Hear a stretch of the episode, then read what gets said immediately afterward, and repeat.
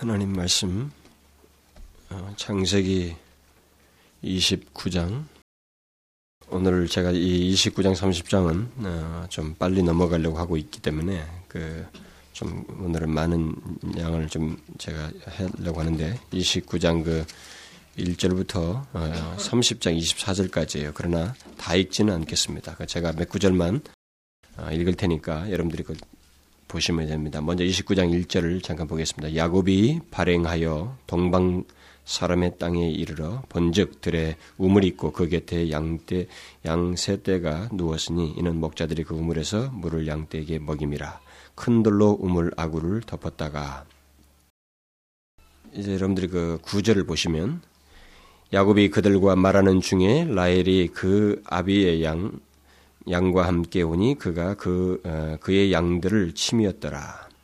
야곱이 그 외삼촌 라반의 딸 라헬과 그 외삼촌의 양을 보고 나아가서 우물라구에서 돌을 옮기고 외삼촌 라반의 양에게 물을 먹이고 그에게 그가 라헬에게 입맞추고 소리내어 울며 아, 그에게 자기가 그의 아버지 생질이요 리브가의 아들됨을 고하였더니 라헬이 달려가서 그 아비에게 고함해 라반이 그 생질 야곱의 소식을 듣고 달려와서 그를 영접하여 안고 입맞추고 자기 집으로 인도하여 드리니 야곱이 자기의 모든 일을 라반에게 고함해 라반이 가로되 너는 참으로 나의 골육이로다 하였더라.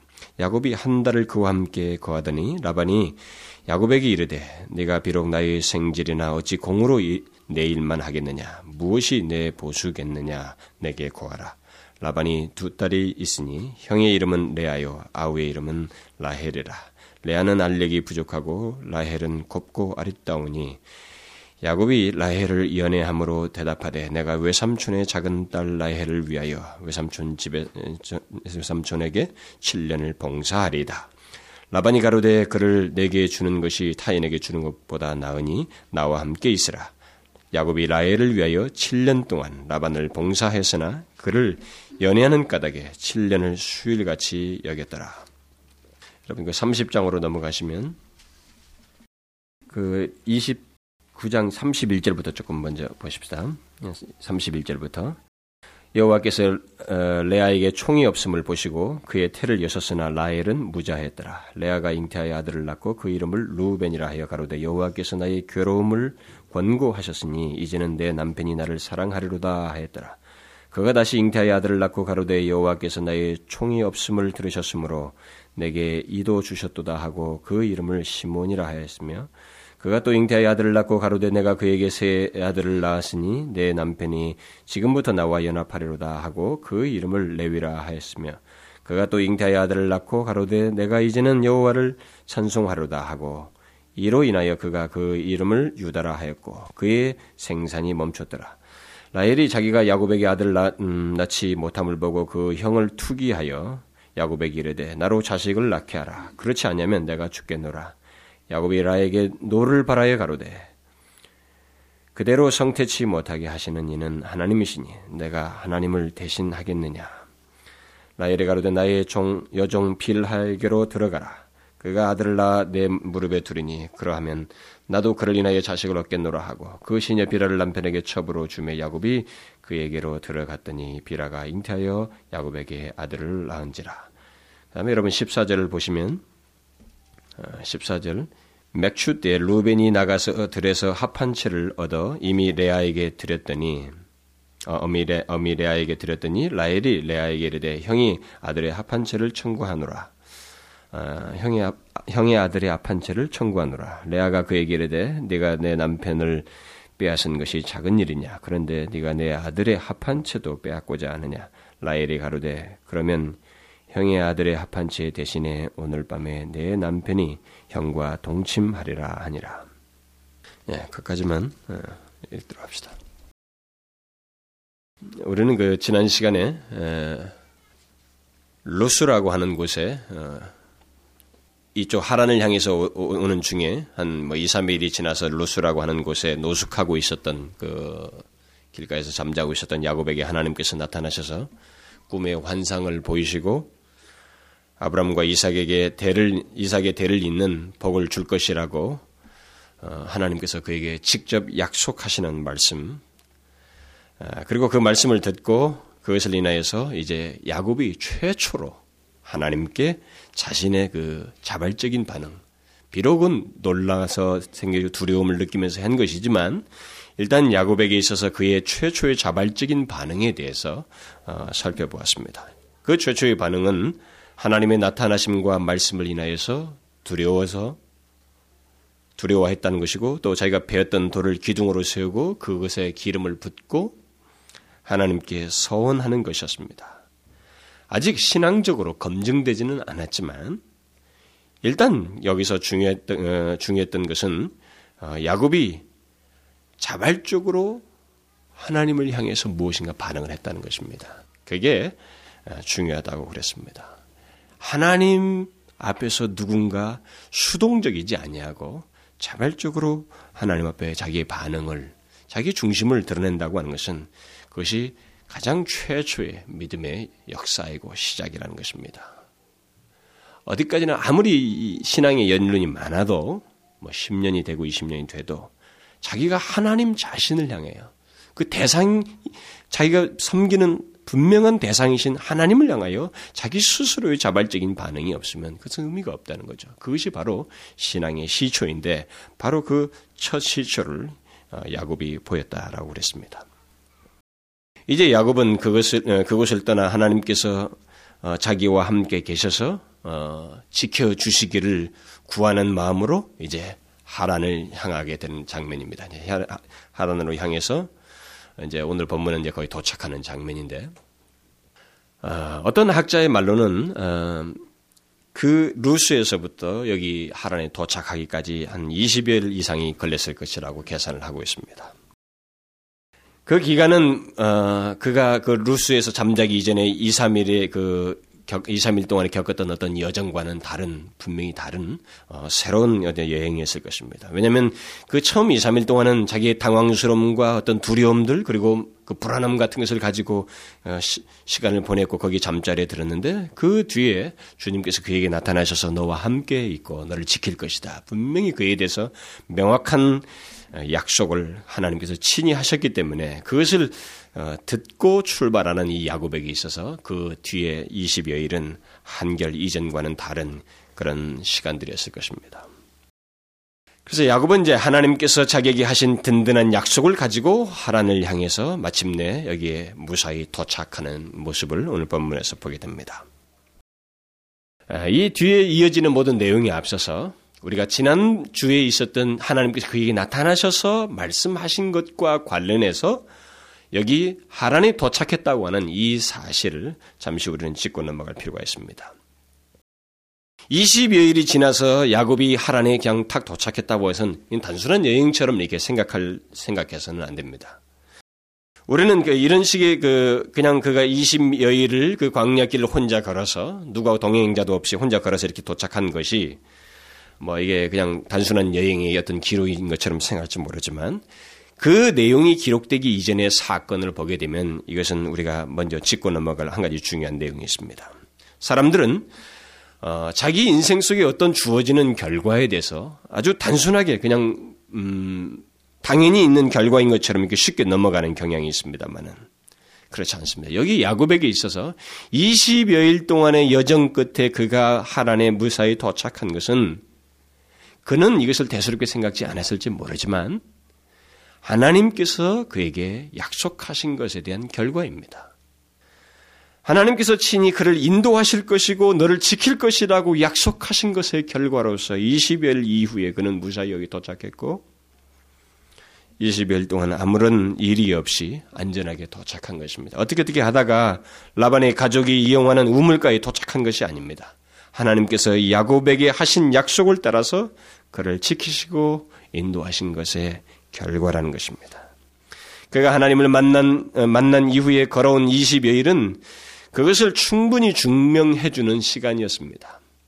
어느 곳에서 그가 자리를 펴더라도 그 자리를 편 자리에 그 사막의 모든 상황은 악조건입니다. 얼마든지 위험의 요소가 있고, 뭐, 동, 짐승들의 위험도 있을 뿐만 아니라 산적의 위험도 있고, 그리고 사람의 건강은 사막에서의 그 건강은 그렇게 보장할 수 없는 것입니다. 홀로 그 길을 걸었습니다. 어느 곳에 자리를 펴서 누워도 그는 상함이 없었고 위험 가운데서 그가 크게 처한 적도 없습니다. 그는 무사히 이곳에 도착한 것입니다. 이런 결과들에 대해서 우리들은 별로 유념치 않고 가볍게 처리하는 경향이 있지만 하나님의 백성들에게 일어나는 모든 그날 그날의 일일 일일에 그리고 지난 날의 모든 인생의 모든 순간 순간들은 그냥 있지 않습니다. 여러분 이것은 우리가 상당히 아, 간단하게 생각을 모든 사람들이 하지만 그렇지 않습니다. 성경은 그런 것들을 놓치지 않고 우리에게 분명히 어떤 사실들을 말해줍니다. 믿음이 성숙한 사람들은 하나님의 인도하심을 기억하면서 그것을 인해서 감사하고 또 그렇게 계속 인도하실 하나님을 더욱 의존하는 그런 모습을 보입니다. 이미 말씀을 드렸습니다만 야곱이 가장 민감하게 생각했던 것은 바로 그것이었습니다. 하나님께서 하신 말씀 중에서 그가 가장 서원하면서 제일 먼저 언급한 것이 뭐냐면 하나님이 나와 함께 계셔서 내가 가는 이 길에서 나를 지켜 주십시오. 바로 그거였어요. 하나님은 순서를 달리해서 말했습니다. 너는 아브라함과 이삭의 대를 잇는 후손으로 삼을 것이다. 그렇게 하고 나서 뒤에 가서 이런 얘기를 덧붙였습니다. 그런데 이 야곱은 서원하면서 제일 먼저 그것부터 얘기하는 것입니다. 진짜 하나님이 나와 함께 계셔서 내가 가는 이 길에서 나를 지켜주십시오. 이 사람의 관심은 그거였습니다. 이 사람에게 있어서 이건 굉장히 중요한 문제였습니다. 2, 3일의 그 홀로 겪는 그 경험을 통해서 굉장히 중요하게 생각했던 것입니다. 그가 그렇게 관심을 갖고 있던 문제, 그리고 가장 절실하게 생각했던 그 문제, 그것이 20 며칠이 지나서 짧은 여정이지만 그 인생 전체를 놓고 볼 때 짧은 여정이지만 이 경험 속에서 그는 무사하게 그것에 도착한 것입니다. 그가 도착한 것은 바로 그 하나님의 약속의 결과라는 것입니다. 이것은 야곱에게 있어서 감사할 내용입니다. 그에게는 간단하게나마 하나님의 인도를 경험한 시간이요, 은혜의 시간이었습니다. 그렇기 때문에 그에게 있어서 이것은 하나님을 기억하고 감사할 수 있는 내용이 되는 것입니다. 그러나 야곱은 아직 하나님의 은혜를 민감하게 생각하며 감사하는 그런 성숙된 신앙이 아니라는 것을 우리가 뒤이은 본문에서 보게 됩니다. 그는 그렇게 할 수 있는 성숙한 믿음을 갖지 못한 채 도착하여서 하나님께 감사하는 그런 모습을 보이지 않습니다. 하나님에 도착한 야곱의 첫 행동은 자기 삼촌의 딸 그 라헬이 양을 몰고 오는 것을 보고 그 양떼에게 물을 먹이고 그 라헬을 끌어안고 소리를 내서 울었어요. 그러고 나서 라반을 만납니다. 근데 제가 왜 이것을 여러분들에게 단순하게 지금 여기 전개되고 있는 이 내용을 이렇게 먼저 짚고 넘어가냐면 이전에 이 창세기의 앞, 앞에 장에 아브람과 관련된 사건 중에 이와 똑같이 대조되는 한 장면이 나오고 있습니다. 아브람이 그의 종에게 하란에 하란에 가서 이삭의 그 자기 아들 이삭의 배필을 데려오라고 했을 때 그때 왔던 이 늙은 종이 했던 것과 이 야곱의 태도는 완전히 다릅니다. 아브라함의 종은 아브라함 밑에서 같이 아브라함의 하나님을 경외했던 사람이었습니다. 그래서 그는 아브라함의 분부대로 이삭의 아내 배필을 아내가 될 자를 얻기 위해서 어, 이전에 이 하란에 왔었습니다. 그런데 그는 이 성에 도착하여서 우물 곁에서 그도 똑같이 여인네들이 지나가는 자리니까 해가 질 때쯤이면 물길로 오는 것이 분명하니까 거기서 기다린 것입니다. 우물 곁에서 기다리다가 기도하면서 기다려요. 하나님 순적하게 만나게 해주십시오. 그러다 마침내 리브가를 거기서 만나게 됩니다.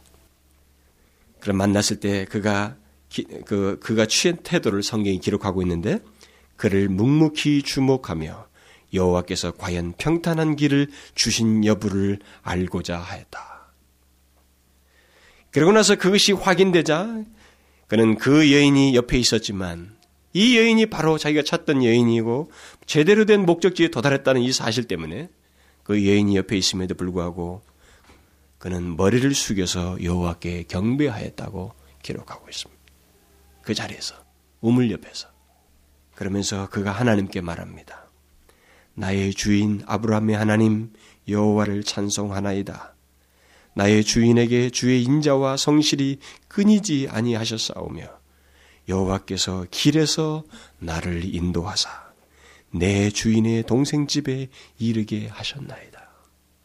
이 사람이 제일 먼저 한 거에 뭐예요? 하나님께서 자기의 목적한 것을 할 수 있도록 온전히 인도하셨다는 것. 그리고 자기를 길에서 인도하셔서 이 목적지에 무사하게 이르게 하셨다고 하는 것. 그렇게 인도하신 하나님을 기억하고 그는 그 자리에서 머리 숙여서 경배하였습니다. 그러나 야곱은 그런 태도를 보이지 않습니다. 사람들은 어떤 두드러진 사건이나 눈에 띄는 문제가 발생했다가 해결될 때만이 감사하려고 해요, 사람들은. 그저 자기에게 문제가 큰 문제가 생겨서 그걸 가지고 기도를 했더니 그때 해결됐을 때만 하나님께 감사를 하고 하나님께서 나를 보호하시고 인도하시고 도우신다고 하는 그런 생각을 종종 갖습니다. 반대로 일상적인 하나님의 인도에 대해서는 사람들이 크게 마음을 기울이지 않습니다. 마치 일상적인 일들은 하나님 없이도 자기가 스스로 잘할 수 있는 것처럼 그렇게들 생각해요. 그러나 그렇지 않습니다. 하나님의 백성들의 모든 삶은 그들의 순간순간과 하루하루의 모든 삶은 하나님의 인도하심과 관련되어 있습니다. 하나님의 인도하심의 결과인 것입니다. 여러분과 저의 모든 이 순간에 이르기까지도 모든 것이 하나님의 인도하심의 결과입니다. 제가 아침에 그렇게 그런 기도를 잠깐 드렸어요. 저의 인생이 지난주로 끝나지 아니하고 오늘 다시 하나님 앞에 이렇게 예배할 수 있게 하신 것에 대해서 감사하나이다. 저는 그렇게 고백했어요. 제 마음에 그것이 떠올라서 그렇게 기도했습니다. 우리 인간에게 있어서 중요한 것은 한두 번의 큰 사건을 어떻게 해결하느냐 그게 문제가 아닙니다. 우리의 대부분의 시간, 대부분의 일상적인 삶 속에서 하나님의 인도가 우리에게 충분히 내려지고 있다는 사실을 알고 그것을 인하여 하나님께 감사하고 주님을 의뢰하는 것이 중요한 것입니다. 종종 많은 사람들이 우리들의 일상적인 생활을 인도하시는 하나님을 보지 못하고 감사하지 않는 경향이 있어요. 그러나 여러분 그것은 하나님의 대부분의 역사를 기억지 않는 것입니다. 대부분의 역사를 기억지 않는 거예요. 우리는 굵직한 것만 기억하려고 하지만 하나님의 대부분의 역사는 우리의 일상적인 생활 속에서 베풀어지고 있는 것입니다. 그래서 바울이 범사에 감사라고 하지 않았습니까? 범사에. 어쨌든 야곱은 자신이 가장 관심을 갖는 일, 곧 그를 지키시고 갈 길을 인도하시는 것을 그 일상적인 생활 속에서 경험을 했지만 그것을 믿음의 눈으로 보지 않았고 또 하나님께 감사하지도 않았습니다. 그는 자기가 오는 길에서 고생한 것만 생각한 것 같습니다. 그래서 라헬을 보고 소리내서 우는 것입니다. 반가워서 우는 것 이상이에요. 그런 정도가 아닌 것입니다. 아직 라반을 본 것도 아닙니다. 야곱은 그 뒤이은 내용들 속에서 아직 하나님을 향한 신앙이 성숙되지 못하였고 또 그렇게 실천적이지 못하였음을 보게 됩니다. 그는 하나님께서 그에게 하신 축복의 약속을 그저 개인적인 차원에서만 생각하고 자기 감정과 판단에 따라서 사는 습관을 완전히 버리지 못한 채 행동하고 살려고 하는 모습을 뒤이어서 쭉 보여줘요.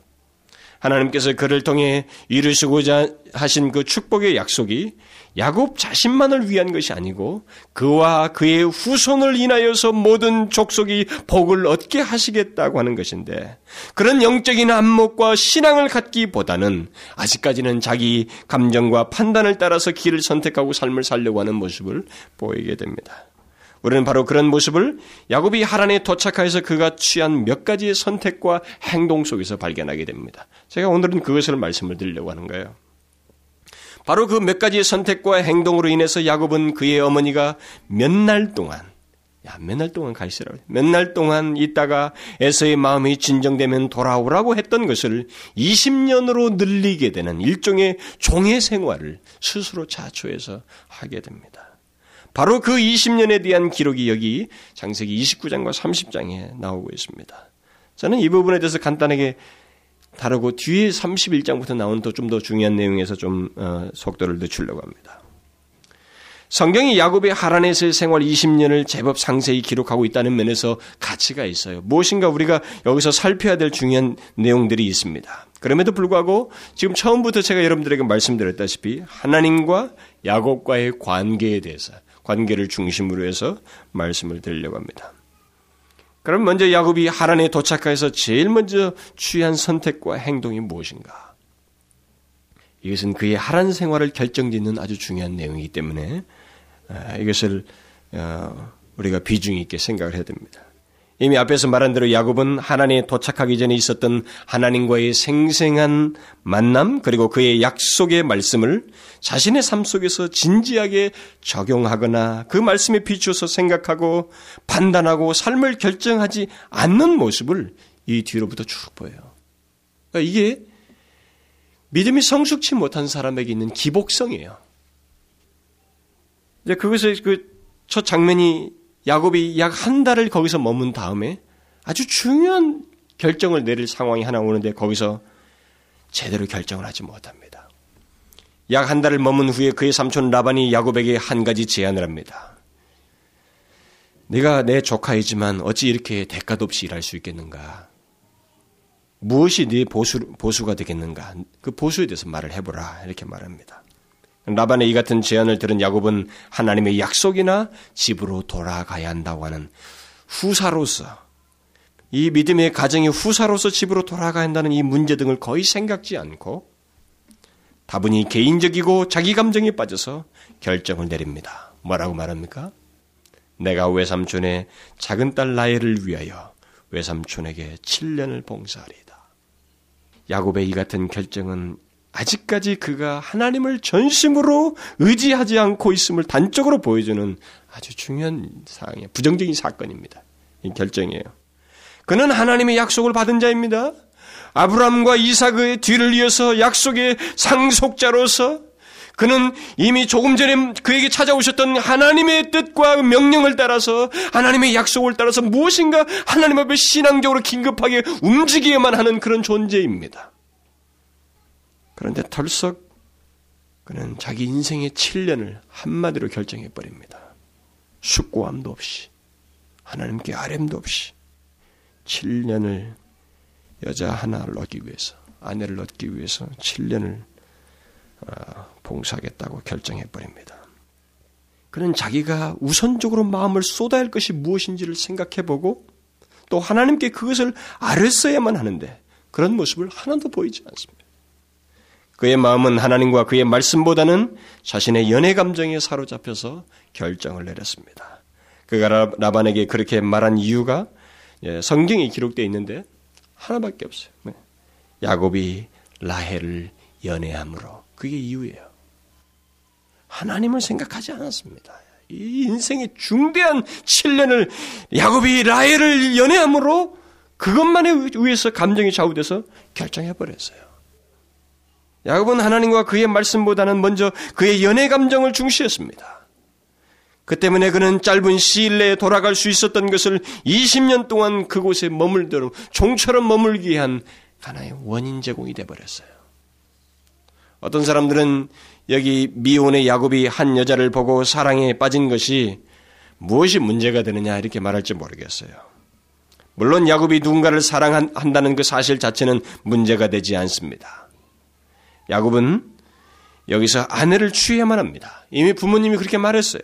너희 외삼촌 라반의 딸들 중에서 아내를 취하라. 그러면서 보냈습니다. 그런데 문제가 되는 것은 그 사랑 자체가 아니에요. 그의 인생의 중요한 결정을 내릴 때 하나님의 말씀을 따르기보다는 연애 감정에 따라서 그것에 의해서 중대한 결정을 내렸다고 하는 것입니다. 야곱이 하나님에 도착하여서 한 달 만에 내린 이 결정, 하나님을 의식하지 않고 연애 감정에 사로잡혀서 내린 이 결정은 그의 인생을 놓고 볼 때 큰 실수예요. 그의 인생을 더욱 힘들게 한 결정이 되어버렸습니다. 저는 요즘 한국에서 가장 잘 팔리는 책을 쓴 한 목사님의 이, 이것과 관련된 관련 야곱의 삶과 관련된 그 설교집을 이렇게 이 본문 똑같은 본문을 가지고 설교한 그 내용을 제가 이렇게 좀 읽다가 참 마음이 적지 않게 상하였어요. 뭐 우리나라에서 베스트셀링 그 두세 번째를 첫 번째에서 세 번째 왔다 갔다 하더군요 보니까 그렇게 책도 많이 팔리고 그러는데 뭐 제가 누구를 인신공격하려고 하는 건 아닙니다.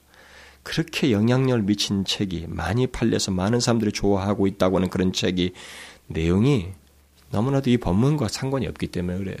이 똑같은 법문을 가지고 이 얘기를 하는 하는데 마치 수필처럼 썼어요. 무슨 사랑 예찬을 하고 있더라고요.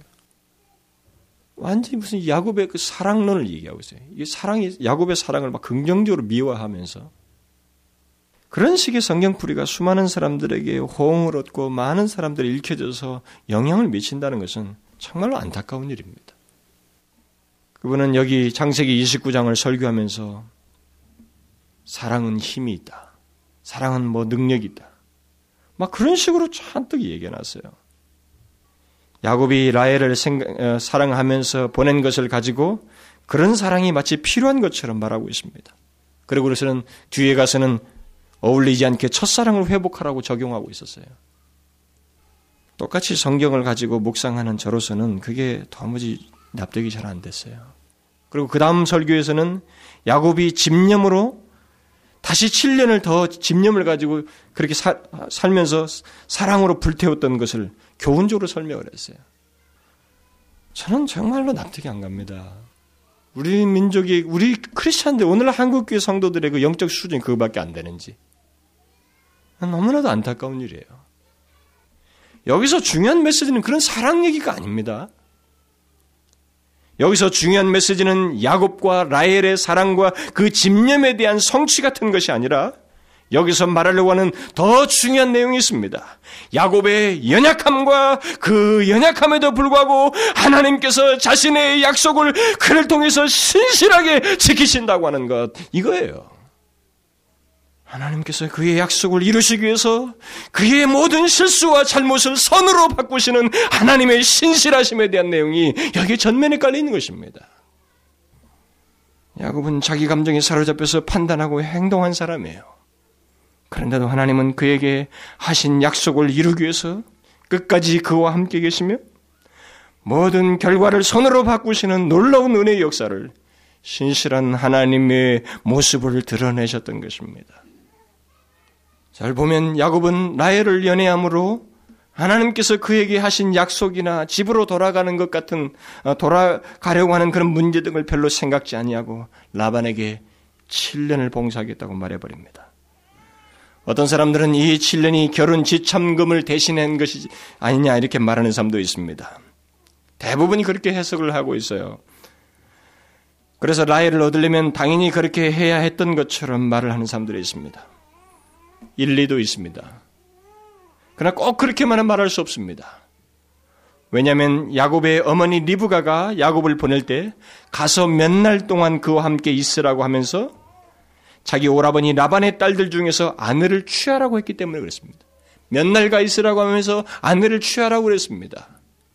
그러면 이 사람은 가면 아내를 취할 수 있는 조건을 가지고 왔다는 것입니다. 야곱은 7년을 말하지 일하지 않아도 그 딸들 중에서 아내를 취할 수 있는 조건을 가지고 있었습니다. 결혼 지참금을 그가 가졌는지 안 가졌는지는 몰라도 그의 어머니의 말을 생각하게 될 때 그는 라반의 딸들 중에서 아내를 얻는 것은 그리 어려운 문제가 아니었습니다. 그것은 라반 쪽에서 오히려 기뻐해야 할 내용인 것입니다. 그런데도 야곱은 자기의 연애 감정에만 사로잡혀서 1년도 아닌 한 달도 아닌 7년을 거기서 봉사하겠다고 즉흥적으로 대답을 해버렸습니다. 이것은 야곱이 스스로 그 집의 종이 되겠다고 스스로 서약한 것입니다. 그는 스스로 그곳에서 종으로서 머물겠노라고 비신앙적인 태도를 보인 것입니다.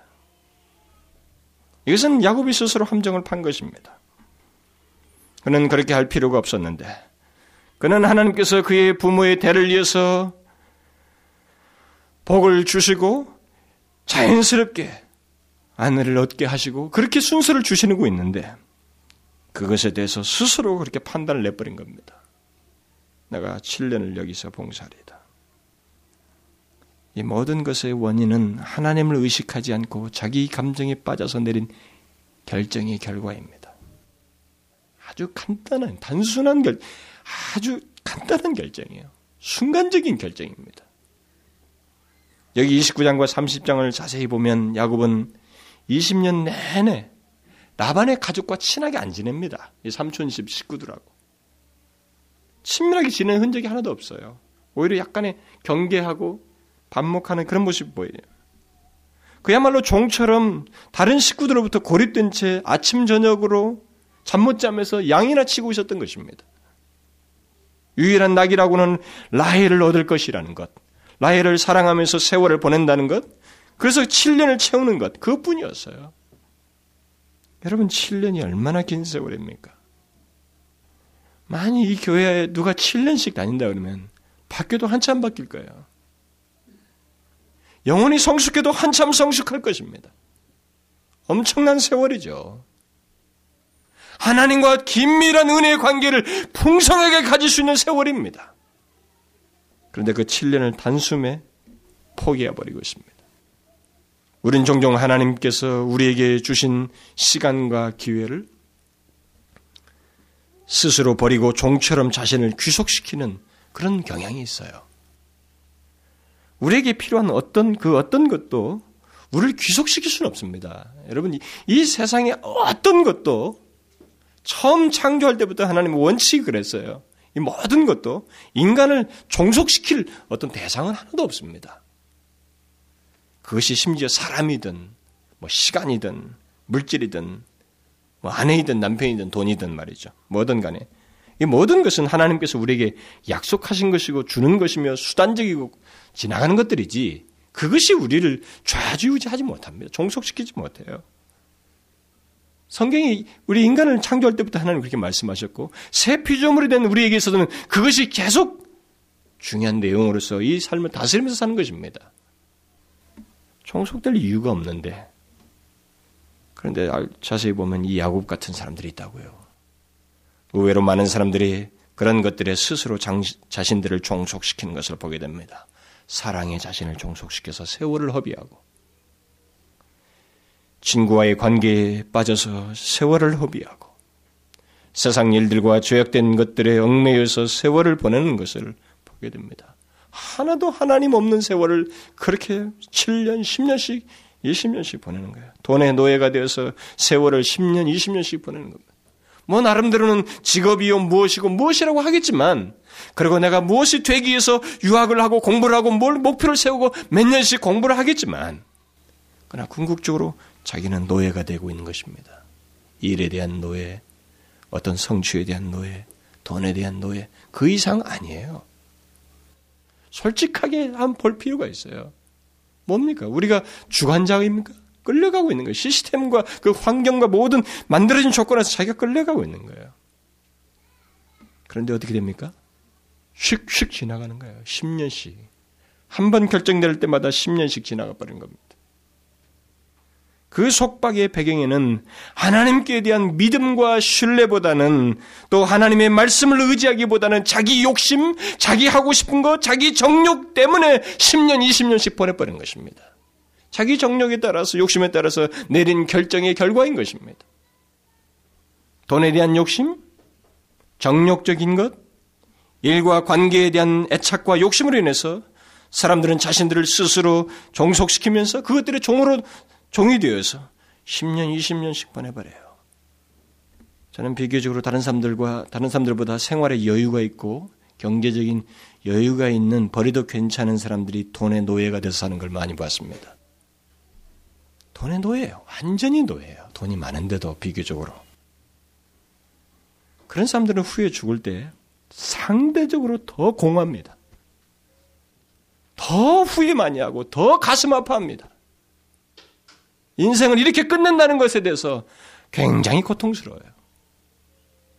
해외 여행 한번 제대로 못 해봤느니, 뭐 했느니, 뭐 못 써봤느니, 모으기는 모았는데, 못 써본 것을 한탄 한탄하는 거예요.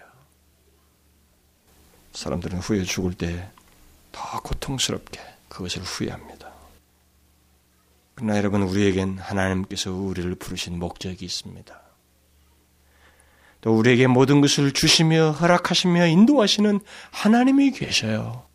그렇기 때문에 우리는 그분에게만 귀속되어 있는 것이지 그 어떤 관계든 물건이든 소유든 이런 것들은 우리를 귀속시키지 못합니다. 종속시키지 못해요. 여러분 다른 것에 종속되면 10년씩 날아간다는 것을 잊지 말아야 됩니다. 한 번 결정할 때마다 그렇게 날아가요. 몇 번 잘못 결정하면 6, 70이 돼버리는 겁니다. 그러면 야곱이 그렇게 해서 예, 내린 이 결정의 결과가 어떻게 됐어요?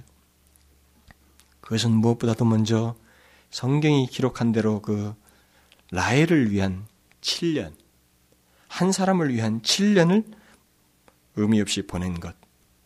그것밖에 없어요. 아무것도 성경은 다른 걸 기록해 주지 않습니다.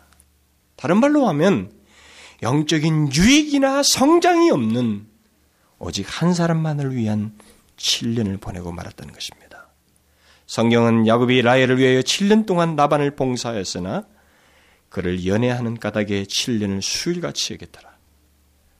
어떤 사람들은 이 구절을 가지고 사랑론을 운운해요.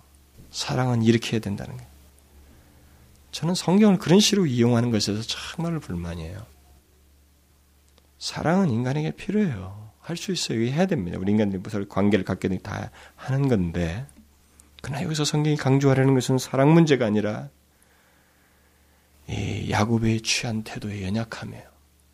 하나님의 도우심이 절실하게 필요한 그 존재를 얘기하는 것입니다.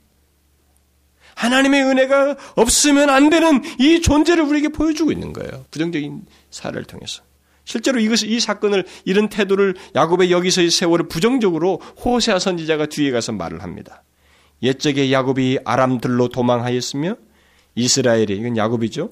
이스라엘이 아내를 얻게 하여 사람을 섬기며 아내 얻게 하여 양을 쳤고 그렇게 기록하고 있어요. 야곱의 여기서 세월은 아내였기에서 사람 섬기고 아내였기에서 양친 것뿐이다 이렇게 기록하고 있습니다. 그러니까 성경에 대한 성, 다른 성경의 그 해석이 정확한 거예요. 무슨 사랑 예찬을 하는 게 아닙니다. 그 기간 동안 야곱이 한 것이라고는 그것밖에 없었다는 거죠. 호세아 선지자는 물론 이 첫 7년만을 말하고 있지는 않습니다. 그 다음 7년을 포함해서 말을 합니다. 그러나 아내를 위하여라는 말을 반복한 것을 먼저 생각하게 될 때 야곱이 7년 그리고 그 다음에도 또 7년 14년을 그렇게 한 것은 아내를 얻기 위해서 사람을 섬기고 양을 친 것밖에 없다. 이렇게 해석해 주고 있어요. 하나님을 위한 세월이 아니었습니다. 하나님의 말씀을 쫓아서 산 세월이 아니었습니다. 호세아 선지자가 지, 적한 그 말 중에 중요한 것은 그가 사람을 섬겼다는 것이 그 세월 동안에 야곱은 이 하란에서 자기 감정을 따라서 세월, 세월을 보내, 보냈는데 그 세월은 사람을 섬긴 세월이었다. 이렇게 기록하고 있는 것입니다. 하나님을 온전히 섬긴 세월이 아니었습니다. 특별히 첫 7년은 그야말로 야곱이 사람을 섬긴 것이 외에는 아무것도 없는 세월이었어요. 영적인 성장이 두드러진 것이 아니었습니다. 성경은 그 첫 7년을 오직 라반을 봉사하였고 사랑하여서 수일처럼 보내었다. 우리는 이 같은 성경의 판단을 유념할 필요가 있습니다. 여러분과 저의 지난 7년, 지난 10년, 지난 20년, 지난 30년을 우리가 하나님께서 어떻게 판단하시겠어요? 사람을 섬기었고, 자기 감정을 따라서 세월을 며칠처럼 그 일에 빠져서, 자기 감정이 빠져서 10년을 하루같이 보내었다. 여러분, 이렇게 판단한다고 생각해 보십시오. 이 믿음의 촉장에 대한 그 십몇 년의 세월을 이런 식으로 딱 간단하게 요약, 요약해버린 거 보십시오. 성경 기자가. 이것은 누구든지 마찬가지입니다. 하나님과 그의 말씀을 의지하지 않게 될 때 우리는 10년, 20년, 30년도 며칠처럼 보내버릴 수 있어요. 우리는 무엇인가 빠져서 좋아서 거기에 몰입해서 일을 하고 있지만 돌아보십시오. 아무것도 없습니다. 자기 영혼의 생명이 성장이 하나도 없는 세월을 보내버리고 마는 것입니다. 어쨌든 야곱은 7년을 오직 한 가지 목적만을 위해서 보내었습니다. 그리고 마침내 삼촌의 허락을 얻어서 혼인잔치를 하게 되죠. 그리고 신혼 첫날 밤을 보냅니다. 그런데 그 다음날 아침 상황은 완전히 다른 상황이었어요. 야곱이 평생 잊지 못할 대속임, 속임을 당한 사건이었습니다. 아침에 일어나 보니까 언니가 누워 있는 거예요. 뭐 그때 당시에는 두건을 썼을 거거든요. 이렇게 그리고 불이 꺼졌을 것이고 모르고 첫날 밤을 보낸 겁니다. 삼촌의 간계한 속임수에 넘어간 것입니다. 자기도 속임수의 명수이지만 그보다 한 수 위에요. 라반은 그럴듯한 이유를 제공합니다. 이 지방에서는 아우를 먼저 주는 일이 없다는 것입니다. 그러면서 다른 제안을 야곱에게 합니다. 7일간의 혼인 기간이 끝나고 나면 내가 둘째 딸을 너한테 줄 테니까 라헬도 아내로 삼아라. 그리고 그를 위하여 다시 7년을 봉사하라. 이에 대해서 야곱이 어떻게 반응합니까? 성경에 간단히 기록되어 있습니다. 야곱이 그대로 하였고.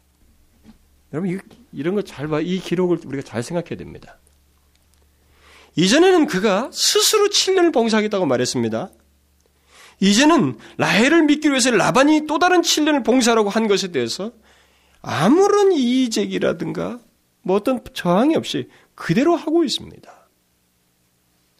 야곱은 오직 라헬을 얻기 위해서 아무런 저항 없이 삼촌의 말대로 또 다른 7년, 또 다른 엄청난 세월을 봉사하기로 결심해버려요. 문제 제기를 안 하고 있습니다. 그는 라반의 행동이 옳지 않음을 말함과 동시에 자기가 옳게 여긴 것에 대해서 어떤 태도를 취할 수 있는 선지자와 같은 사람이어야만 하는데 하나님의 약속, 하나님의 분명한 언약을 가진 사람으로서 거기에 분명한 태도를 보여야 하는데도 불구하고 그는 아무런 반응을 하지 못했습니다. 끌려가 또 다른 진련을 벌이기로 결심했어요. 여러분, 야곱은 하나님의 말씀을 가진 사람입니다. 하나님의 계시가 그에게 주어졌어요. 하나님의 약속을 가진 자입니다. 이 말은 모든 상황을 바르게 분별할 수 있는 눈과 기준을 가지고 있다는 것입니다. 여러분은 모두 하나님의 말씀을 가진 자들입니다.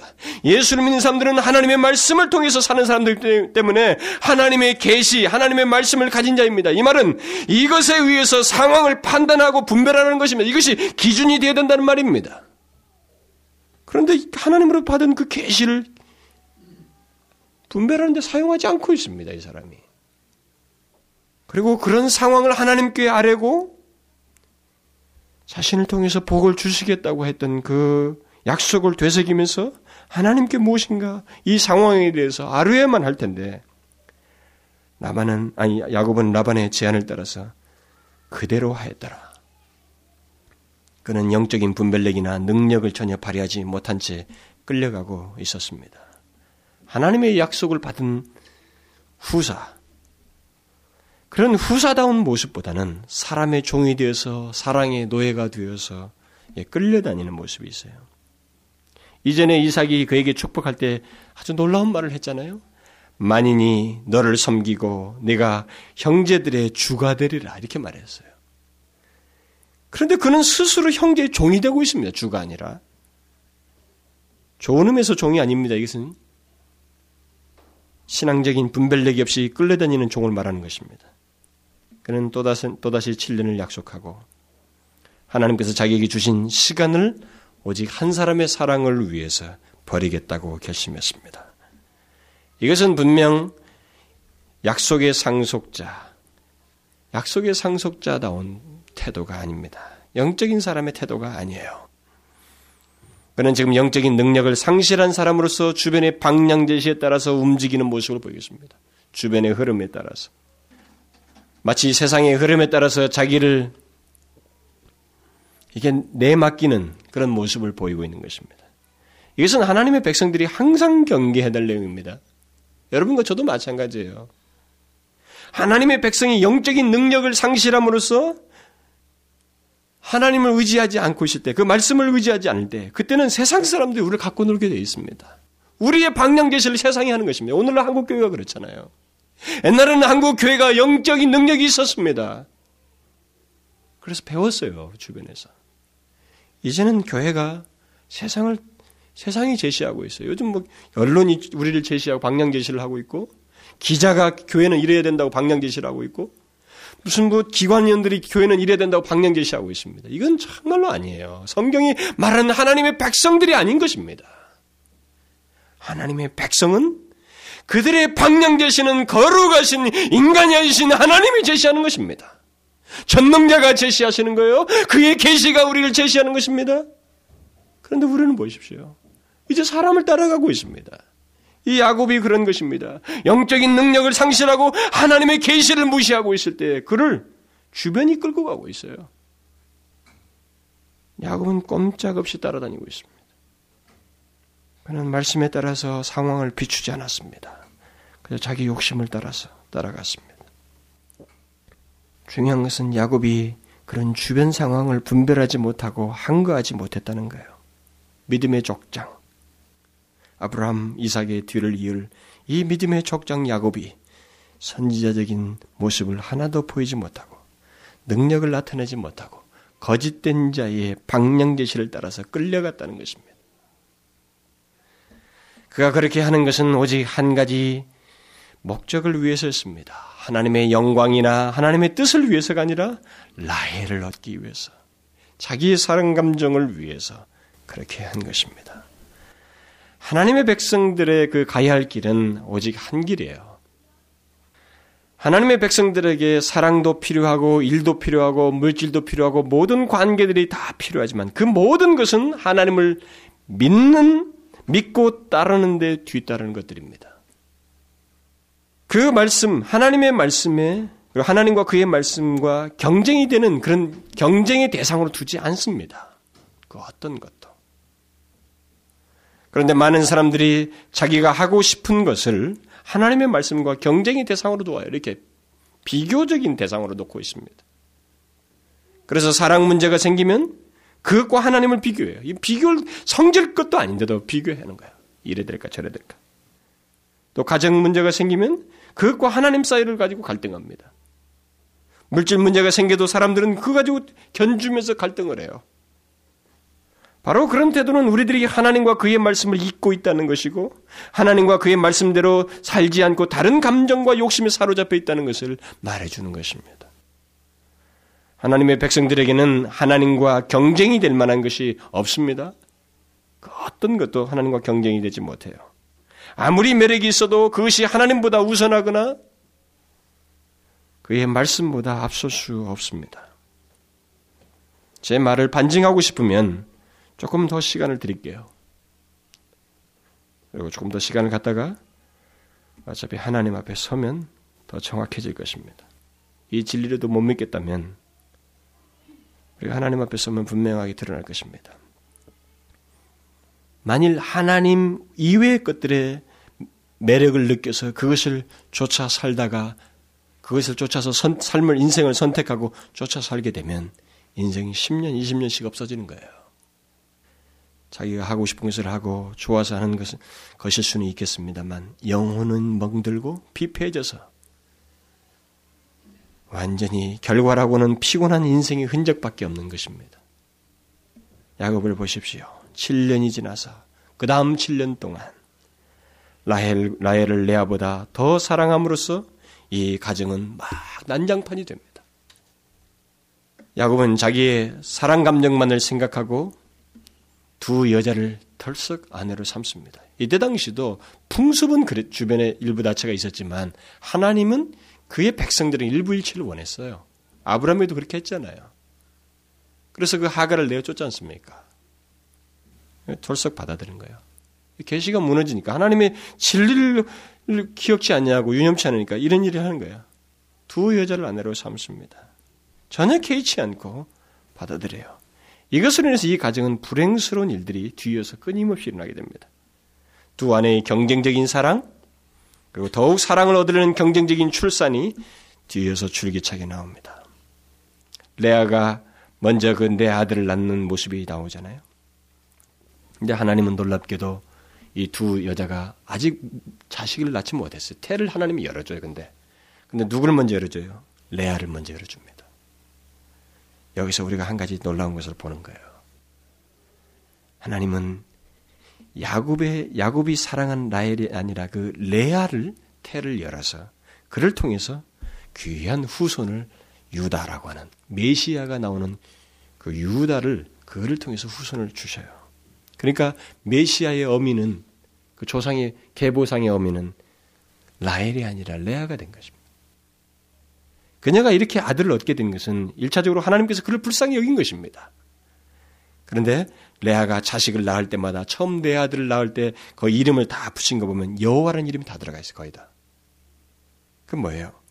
이 사람이 남편의 사랑받지 못함을 인해서 하나님을 의지하고 기도하고 있었던 것입니다. 하나님께 도움을 구하고 있었어요. 여호와께서 레아에게 총이 없음을 보시고 총이 없다는 것은 뭐 사랑받지 못함이죠. 사랑받지 못함을 아시고 그의 태를 여셨다 이렇게 말하고 있습니다. 그런 레아를 하나님은 불쌍히 여기셔서 그녀의 그 태를 먼저 열어 주심으로 그 귀한 후손을 주셨습니다. 그러나 라헬은 무자하게 놔뒀어요. 자식을 낳지 못하는 상태.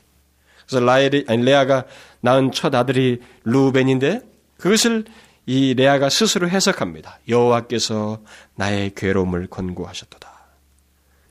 또 그러고 나서 두 번째 아들 시몬을 낳고 나서 여호와께서 나의 총이 없음을 곧 사랑받지 못함을 들으셨으므로 내게 이를 이도 주셨도다. 또 셋째 레위를 낳고 나서 내가 그에게 세 아들 낳았으니 내 남편이 지금부터 나와 연합하리로다. 계속 사랑에 대한 갈급힘이 있어요. 자식은 낳지만 온전히 마음을 자기를 향하지 않는 이 남편에 대해서 계속 이런 연민을 남기는 거예요. 이제는 연합하겠지. 그런데 네 번째 유다. 바로 예수 그리스도가 나신 유다 족속이라고 하는 유다를 이에게 줍니다. 그래서 내가 이제는 여호와를 찬송하리로다. 하나님은 놀랍게도 그리스도를 라엘이 아닌 레아에게 주시면서 그를 위로하신 겁니다. 하나님은 무고히 고통받는 자를 가만히 계시지 않아요. 무고히 고통받는 자를 모르는 체 하지 않습니다. 그래서 여러분 우리가 이 부분에서 조금 지혜가 필요해요.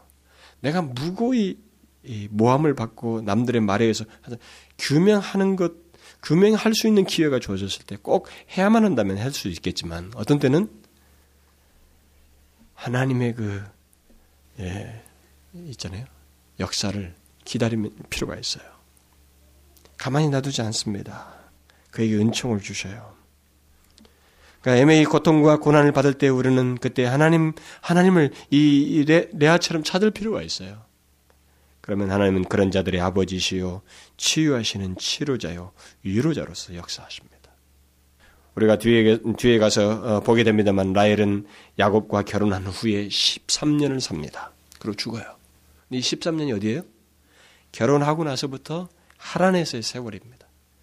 거기서 집을 떠나가지고 임신 상태로 아마 떠난 것 같아요. 가다가 가난에 도착해서 마지막 베냐민을 낳고 거기서 죽습니다. 이런 결과들을 놓고 볼 때 야곱이 사랑을 쫓아서 산 것은 그 자신과 가정에도 불행이, 불행이 됐을 뿐만 아니라 그가 사랑한 라헬에게도 그리 행복하지 않았어요. 그리고 결과적으로 이 야곱의 야곱의 집의 어머니는 레아가 되어버렸습니다. 기록된 내용을 통해서 볼 때 라헬은 남편이 자기를 사랑하지 않는다는 것을 어, 아니, 자기, 자기만, 자기만 사랑한다는 그 사실을 믿고 남편을 함부로 대하는 그런 무리함도 보여요. 우리가 읽은 것 중에 바로 그런 것이 나오잖아요. 자기에게 자식이 없다는 것 때문에 하나님께 간구하기보다는 야곱에게 화풀을 하는 것입니다. 나로 자식을 낳게 하라. 그렇지 않으면 내가 죽겠노라. 죽고 싶다는 거예요. 원망입니다, 지금. 이것은 라헬이 별로 신앙적이지 않고 오만하였다는 것을 시사해 주는 것입니다. 그러니까 뭐예요? 야곱도 되받아치는 거예요. 화를 내면서. 그대로 성태치 못하게 하시는 이는 하나님이시 내가 하나님을 대신하겠는가? 이런 장면은 이 가정이 중심을 상실한 가정이라는 것을 보여주는 거예요. 그러나 이것은 야곱이 이미 사랑을 쫓아서 모든 것을 행한 것의 결과입니다. 그리고 비록 삼촌의 속임, 속임으로 인한 것이지만 두 아내를 얻은 것의 자연스러운 결과예요. 그리고 뒤를, 뒤를 해서 보게 되면 라헬이 자기의 여종 비라를 넣거든요. 자기 자식 없으니까 자기 여종을 줘서 첩으로 줘서 애를 낳는 거야. 그래서 경쟁적인 출산이 시작됩니다. 이렇게 하죠. 저쪽에서 또 자기 아들, 또, 자기 신녀를 또 줍니다. 이쪽에서 두 아들, 저쪽에서 두 아들 더 얻게 되죠. 근데 그래서 라헬이 그 신녀를 통해서 낳은 그 자식 이름을 붙인 거 보면 단, 납달리. 이름부터가 아주 의미가 그래요. 하나님이 내 억울함을 푸셨다. 완전히 경쟁이에요, 지금. 불신앙적입니다. 납달리는 내가 형과 경쟁하여 이기었다. 이 야곱의 가정을 한번 보십시오. 무엇이 불씨예요? 풍지박산난 이, 이 가정이 전체가. 하나님의 말씀보다 자기의 연애 감정을 중시한 야곱, 일부 다처제를 그냥 흔쾌히 받아들인 이 야곱, 그리고 두 아내 사이에서의 그 서로의 갈등과 싸움, 그리고 한 남편을 찾으려는 그 사랑의 싸움, 이 아내들 사이에서 생기는 이 모든 갈등들, 나중에 보면 자식이 나오잖아요. 큰 아들 루벤이 그 자기 아버지와 잠자리에서 아기를 낳은 그 시녀 있잖아요. 빌하죠, 빌라? 빌한가요? 그 빌하고 동침해 버리지 않습니까? 그대로 보고 배운 거예요. 여종을 통해서 첩을 통해서 자식을 낳고 막 그런 내용으로 뒤에 쭉 이어져요. 근데 여기서 중요한 것은 예, 뭐더 이제 뒤에서 더 중요한 이제 내용들이 이제 한 가지 더이 어, 가정의 불행스러운 사건이 한 가지 더 나오는데 이제 합한채 사건이 하나 더 나오죠. 합한채가 뭡니까? 이 합한채는 일종의 어, 최면을 일으키는 성분이 있는 야생초입니다. 특별히 뭐 성적인 충동을 일으킨다고 그래요. 어떤 사람들은 뭐 그것이 임신도 어, 일, 갖게 하는 그러니까 임신을 갖도록 하는 어떤 성적인 자극을 준다는 말이 될 수도 있겠죠. 그런 어, 것을 갖게 하는 냄새를 이 야생초가 있다는 거죠. 그것을 첫 큰아들이 밖에서 뛰어 가지고 온 겁니다. 이걸 가지고 이 두 아내가 싸웁니다. 재밌잖아요? 뭐 가지고 싸워요? 성적 충동 일으키는 이 문제, 이, 이 양생초 가지고 둘이 싸우고 있습니다.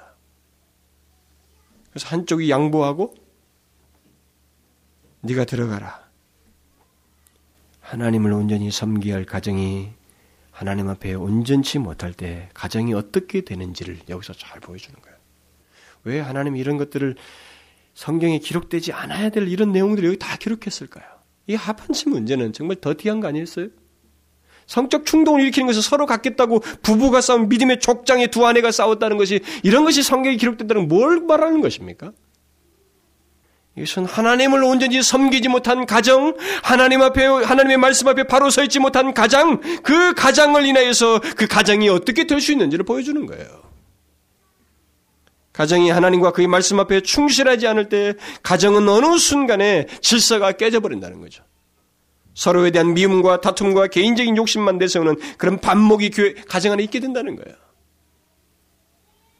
여러분 이거 잘 알아야 됩니다. 우리가 신앙생활, 여러분 부부도 결혼하신 분도 있고 다 그렇지만 이 가정에서 신앙생활 하다가 하나님의 진리 앞에 겸비해 서 있지 않으면 언제든지 이 질서가 확 깨져버려요. 밑에서 이, 이렇게 권기하지 말아야 할 자식이 아버지에게 권기를 하고 대들고 아내와 남편 사이에 자기 감정만 생각하면 서로 다투는 일이 이 질서가 깨지는 일이 생겨요. 왜? 이 하나님 말씀 앞에 바로 서 있지 않기 때문에 그렇습니다. 하나님과 그의 약속을 까맣게 잊고 자기 감정에만 빠져서 행동함으로써 이 가정은 깊은 수렁에 빠진 그런 모습을 보여요. 하나님의 백성들에게는 능력이 있는데 야곱은 하나님의 백성들에게는 그 능력이 있어야만 하는데 그 능력을 전혀 나타내지 않고 있습니다. 여러분 능력이라는 게 뭐예요? 하나님의 백성의 능력이라는 게 뭡니까? 죄를 분별한다는 것입니다. 무슨 뭐 기도하는 능력, 누구 치유하는 능력, 이 능력이 아니에요. 그리스도인의 보편적인 능력은 치료하는 능력보다도 죄를 분별한다는 것입니다. 하나님이 싫어하는 것을 안 하게 된다는 거예요. 거룩을 구한다는 것입니다.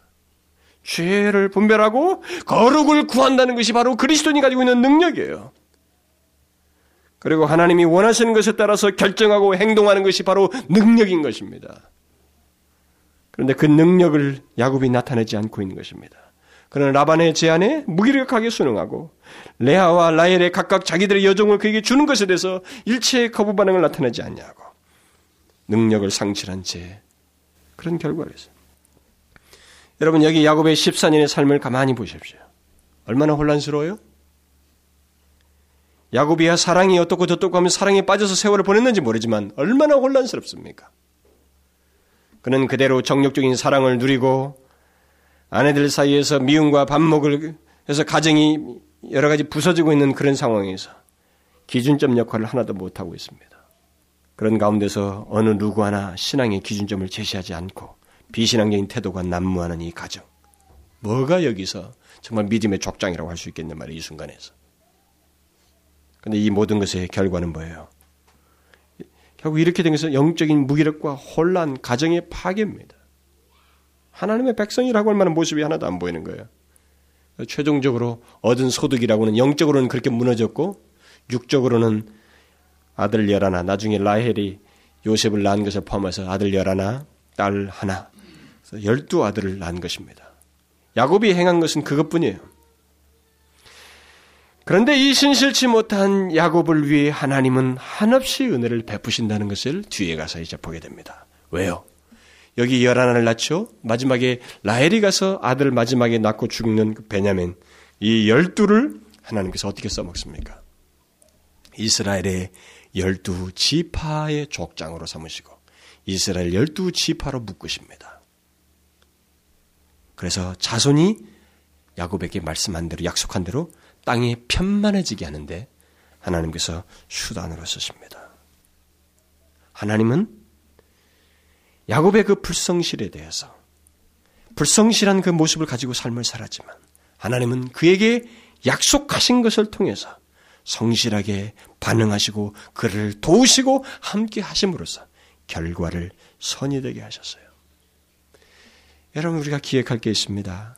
하나님의 약속의 말씀은 인간의 죄를 이깁니다. 하나님의 약속의 말씀은 인간의 죄를 이기고 우리의 실수를 넘어섭니다. 여러분과 제가 이 세상에 살면서 우리가 모든 죄악 가운데 있을지라도 우리가 어떤 어려움 가운데 있을지라도 우리를 이기는 예수 그리스도를 통한 약속이 있어요. 바로 그 장면이에요, 여기. 야곱은 실수밖에 안 했습니다. 죄밖에 안 지었어요. 자기 감정에 따라 살았습니다. 근데 결과가 이 열두 지파를 통해서 이스라엘이 복되게 결과를 하나님께서 바꾸셔요. 왜? 앞에서 하나님께서 그의 약속하셨거든요. 하나님의 약속은 죄를 이깁니다. 상황을 선으로 바꾸어요.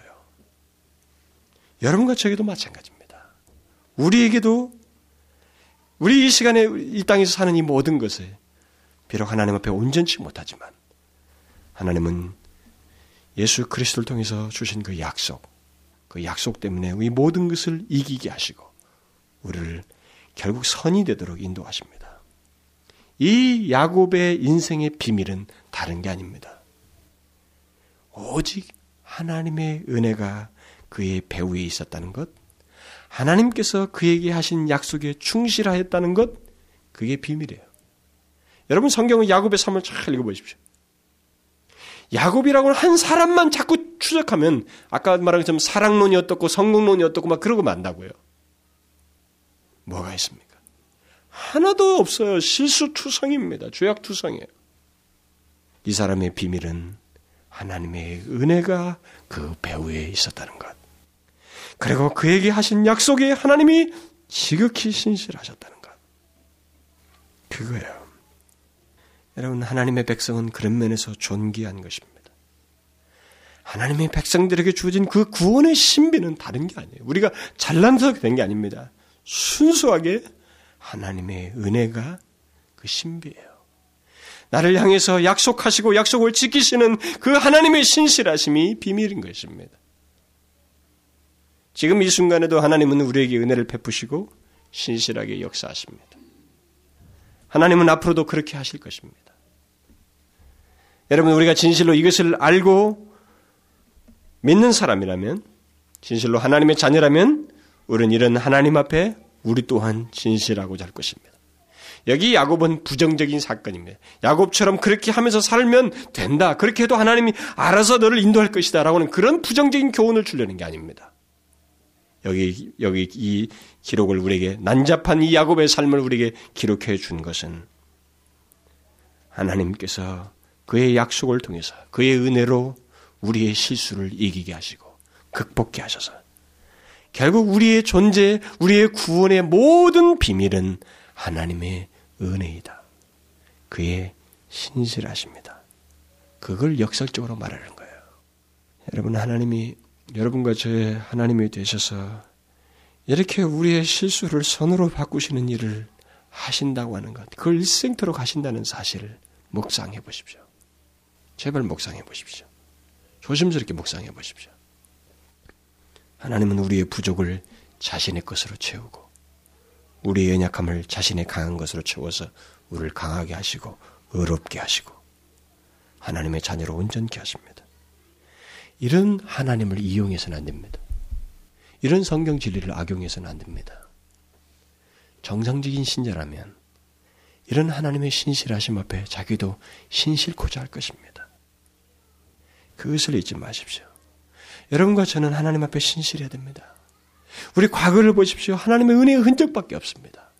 그분의 은혜 앞에 그 은혜를 더욱 의존하면서 하나님 앞에 신실하게 반응해야 돼.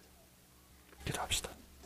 오 하나님, 우리는 하나님 앞에 불성실한데 주님은 우리에게 너무나 성실하십니다. 우리는 내 자신의 삶을 돌아보아도 하나님의 말씀에 충실하기보다는 내 욕심과 내 원함을 따라서 살았던 흔적밖에 없는데도 주께서 지금까지 우리를 붙드시고 인도하시고 결과를 선이 되게 하시며 모든 것이 협력하여 선을 이룰 수 있도록 조성하시고 인도해 주심을 우리가 보게 되나이다. 야곱 같은 한 사람 하나님 참으로 모든 부분에서 실수와 죄악 투성이었던 그를 결과적으로 선이 되게 하시고 인도하시는 그 하나님의 성실하심을 보나이다. 오 하나님 예수 그리스도를 통해서 우리에게 주신 약속이 있사오매 우리가 그 약속을 따라 주께서 우리를 끝까지 그처럼 인도하실 줄 믿습니다. 오 주여 주님처럼 우리 또한 하나님 앞에 성실한 자 되게 하시고 주님 앞에 진실로 반응하는 저희들이 되게 하시며 우리의 삶 속에서 하나님과 주의 말씀에 비추어서 삶을 판단하고 결정하며 살아가는 저희들 되게 하여 주옵소서. 예수 그리스도의 이름으로 기도하옵나이다.